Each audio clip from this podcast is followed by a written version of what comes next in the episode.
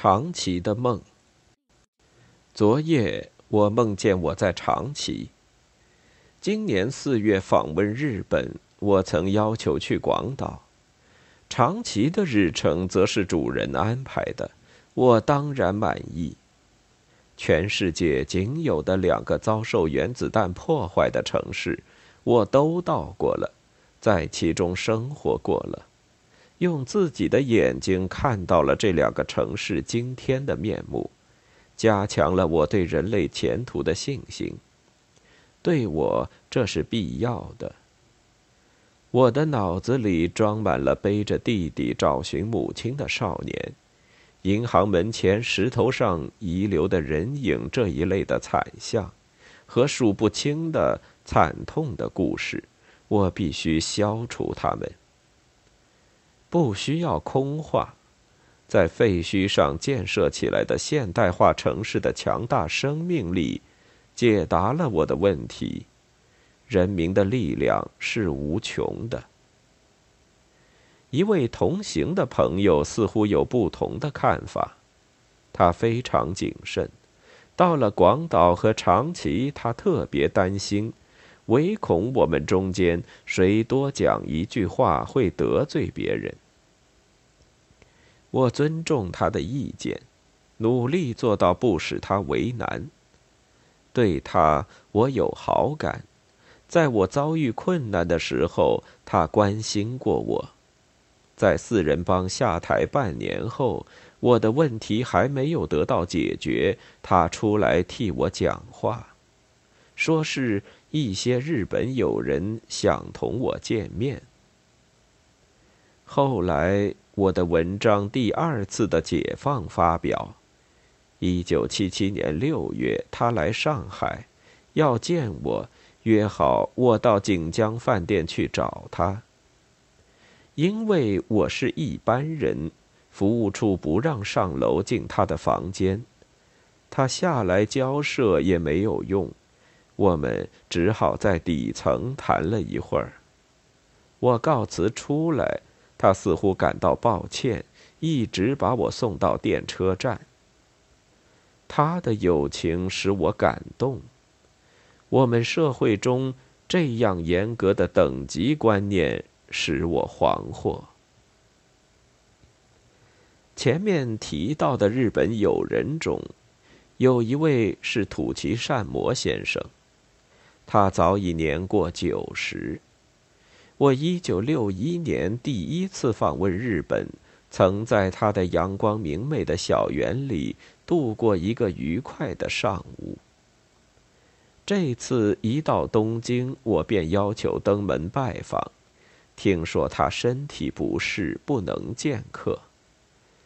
我没有想到，我们一到长崎，刚刚在和平公园内献了花，到了国际文化会馆。就接到东京的电话，土岐先生逝世了。没有能向他表示感激之情，没有能在他的灵前献一束花，我感到遗憾，仿佛有一个声音一直在责备我，来迟了。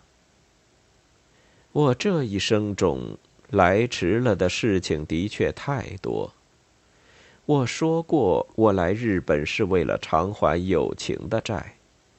长崎是这次旅行最后的一站。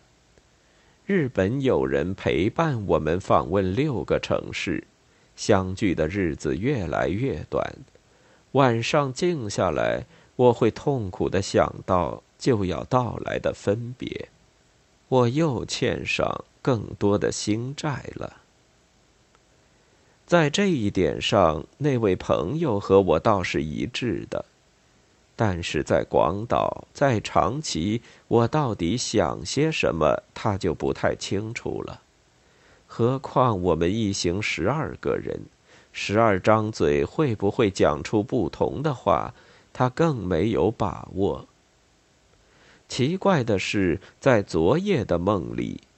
一九八零年十月十九日夜间做的梦里，十二张嘴讲了同样的话。其实这是不足为怪的。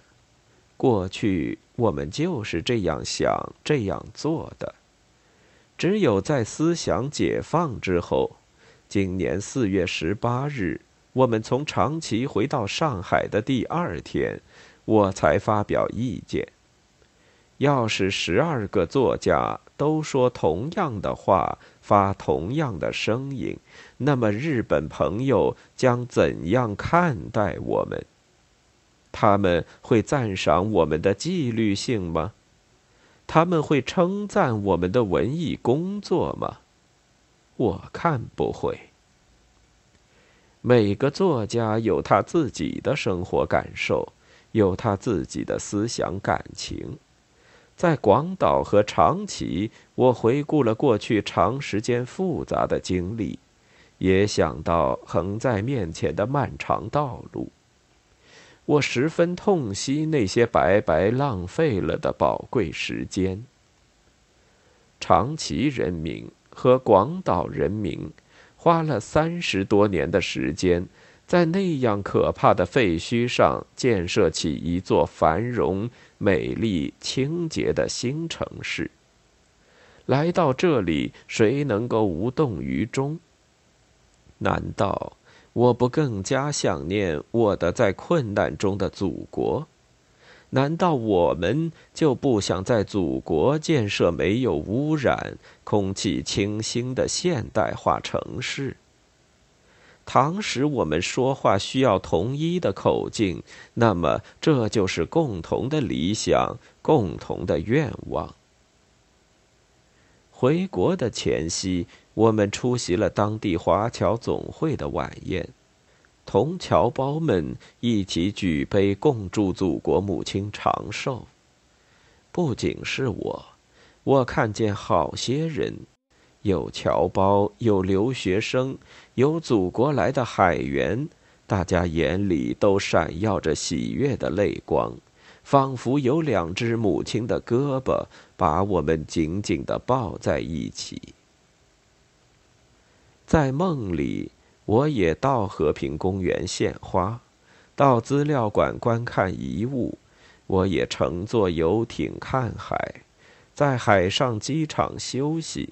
在繁花似锦的名园中徘徊，我重复了半年前的经历，同真实的见闻完全一样。不同的是，只是身高十公尺的青铜人像离开像座走了下来。原来他右手指着上空，左手平伸着；现在他高举两只铜币，大声叫。我不准，我不准。他不准什么？他没有说下去，但是他忽然调转身往后一指，后面立刻出现了无数的儿童，他们哀叫奔跑，出现了蘑菇云、火海、黑雨。一只给包封在融化的玻璃中的断手在空中飞来飞去，孩子哭着喊要爸爸妈妈，要水水水，然后青铜的巨人又大叫一声：“我不准！”于是那一切恐怖的景象完全消失了。青铜像又回到了像座上。四周一片静寂，我一个人站在和平泉的前面，听着喷泉的声音。我念着纪念碑上刻的字。我很渴，出去找水。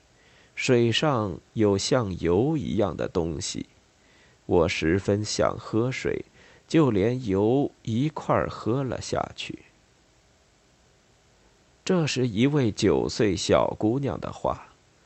和平泉就是为了纪念喝着水死去的受难者建立的。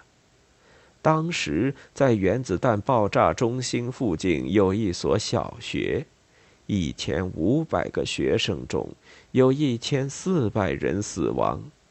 这些受难者拼命要喝水，找到了水，大家抢着喝，就死在了水边。感谢日本友人的殷勤款待，两天的长崎见闻深深的印在我的心上，甚至在梦中我也能重睹现实。从长崎和广岛，我带走了勇气和信心。历史的经验不能不注意，忘记了过去惨痛的教训，一定会受到严厉的惩罚。广岛和长崎的悲剧，我们十年的浩劫，大家都必须牢记在心。怕什么呢？我们没有理由回避他们。我并不想回避，我还不曾讲完我的梦呢。在梦里，我终于憋得透不过气了，当着朋友的面，我叫喊起来。让我说，我要告诉一切的人，绝不准再发生广岛、长崎的大悲剧，绝不准再发生文革期间的十年大灾祸。说完了我自己想说的话，我的梦醒了。十月二十一日。